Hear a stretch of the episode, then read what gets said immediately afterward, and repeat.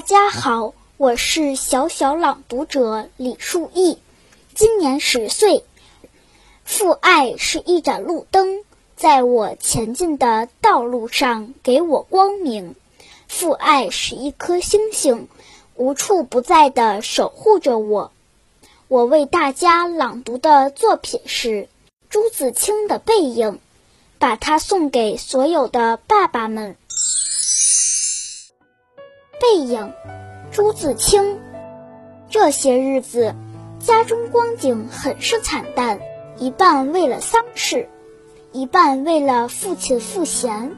丧事完毕，父亲要到南京谋事，我也要回北京念书，我们便同行。到南京时，我说道：“爸爸，你走吧。”他往车外看了看，说。我买几个橘子去。走到那边月台，需穿过铁道，需跳下去又爬上去。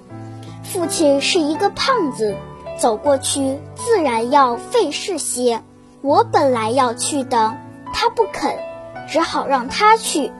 我看见他戴着黑布小帽，穿着黑布大马褂，身青布棉袍。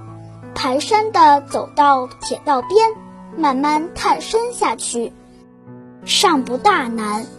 可是他穿过铁道，要爬上那边月台就不容易了。他用两手攀着上面，两脚再向上缩。他肥胖的身子向左微倾，显出努力的样子。这时我看见他的背影。我的眼泪很快地流下来了，我赶紧拭干了泪，怕他看见，也怕别人看见。过铁道时，他先将橘子散放在地上，自己慢慢爬下，再抱起橘子走。